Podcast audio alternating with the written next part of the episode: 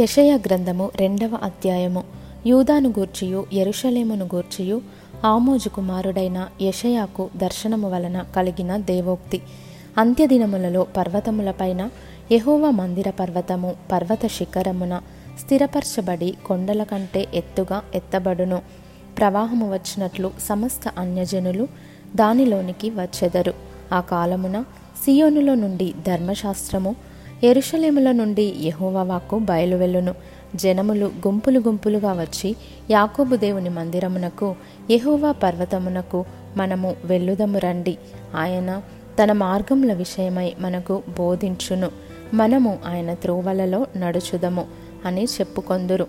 ఆయన మధ్యవర్తి అయి అన్యజనులకు న్యాయము తీర్చును.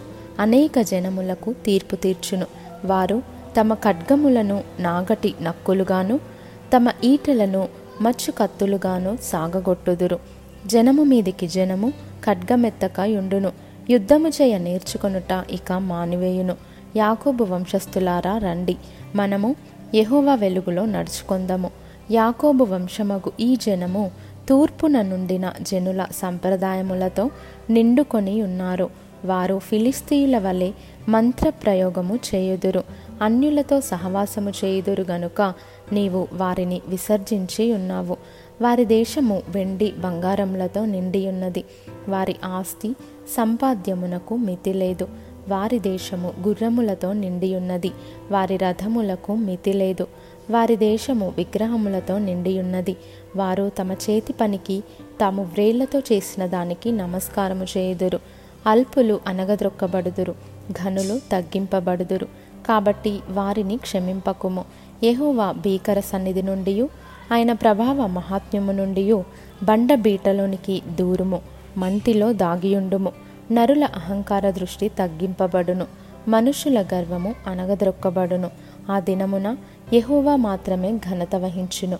అహంకారాతిశయము గల ప్రతిదానికిని ఔన్నత్యము గల ప్రతిదానికిని విమర్శించు దినమొకటి సైన్యములకు అధిపతియగు యహోవా నియమించి ఉన్నాడు అవి అనగద్రొక్కబడును ఔన్నత్యము కలిగి అతిశయించు లెబానోను దేవదారు వృక్షముల కన్నిటికిని భాషను సింధూర వృక్షముల కన్నిటికిని ఉన్నత పర్వతముల కన్నిటికిని ఎత్తైన మెట్ల కన్నిటికిని ఉన్నతమైన ప్రతి గోపురమునకును బురుజులు గల ప్రతి కోటకును తార్షీషు ఓడలకన్నిటికిని రమ్యమైన విచిత్ర వస్తువులకన్నిటికిని ఆ దినము నియమింపబడి ఉన్నది.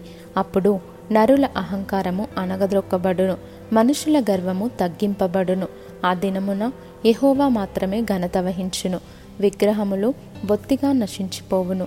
ఎహోవా భూమిని గజగజ వణికింపలేచినప్పుడు ఆయన భీకర సన్నిధి నుండి ఆయన ప్రభావ మహాత్మ్యము నుండి మనుషులు కొండల గుహలలో దూరుదురు. నేల బొరియలలో దూరుదురు. ఆ దినమున యహోవా భూమిని గజగజ వణికింపలేచినప్పుడు ఆయన భీకర సన్నిధి నుండి ఆయన ప్రభావ మహాత్మ్యము నుండి కొండల గుహలలోనూ బండ బీటలలోనూ దూరవలెనన్న ఆశతో నరులు తాము పూజించుటకై చేయించుకొనిన వెండి విగ్రహములను సువర్ణ విగ్రహములను ఎలుకలకును గబ్బిలములకును పారవేయుదురు. తన నాసికరంధ్రములలో ప్రాణము కలిగిన నరుని లక్ష్యపెట్టకుము. వానిని ఏ విషయములో ఎన్నిక చేయవచ్చును?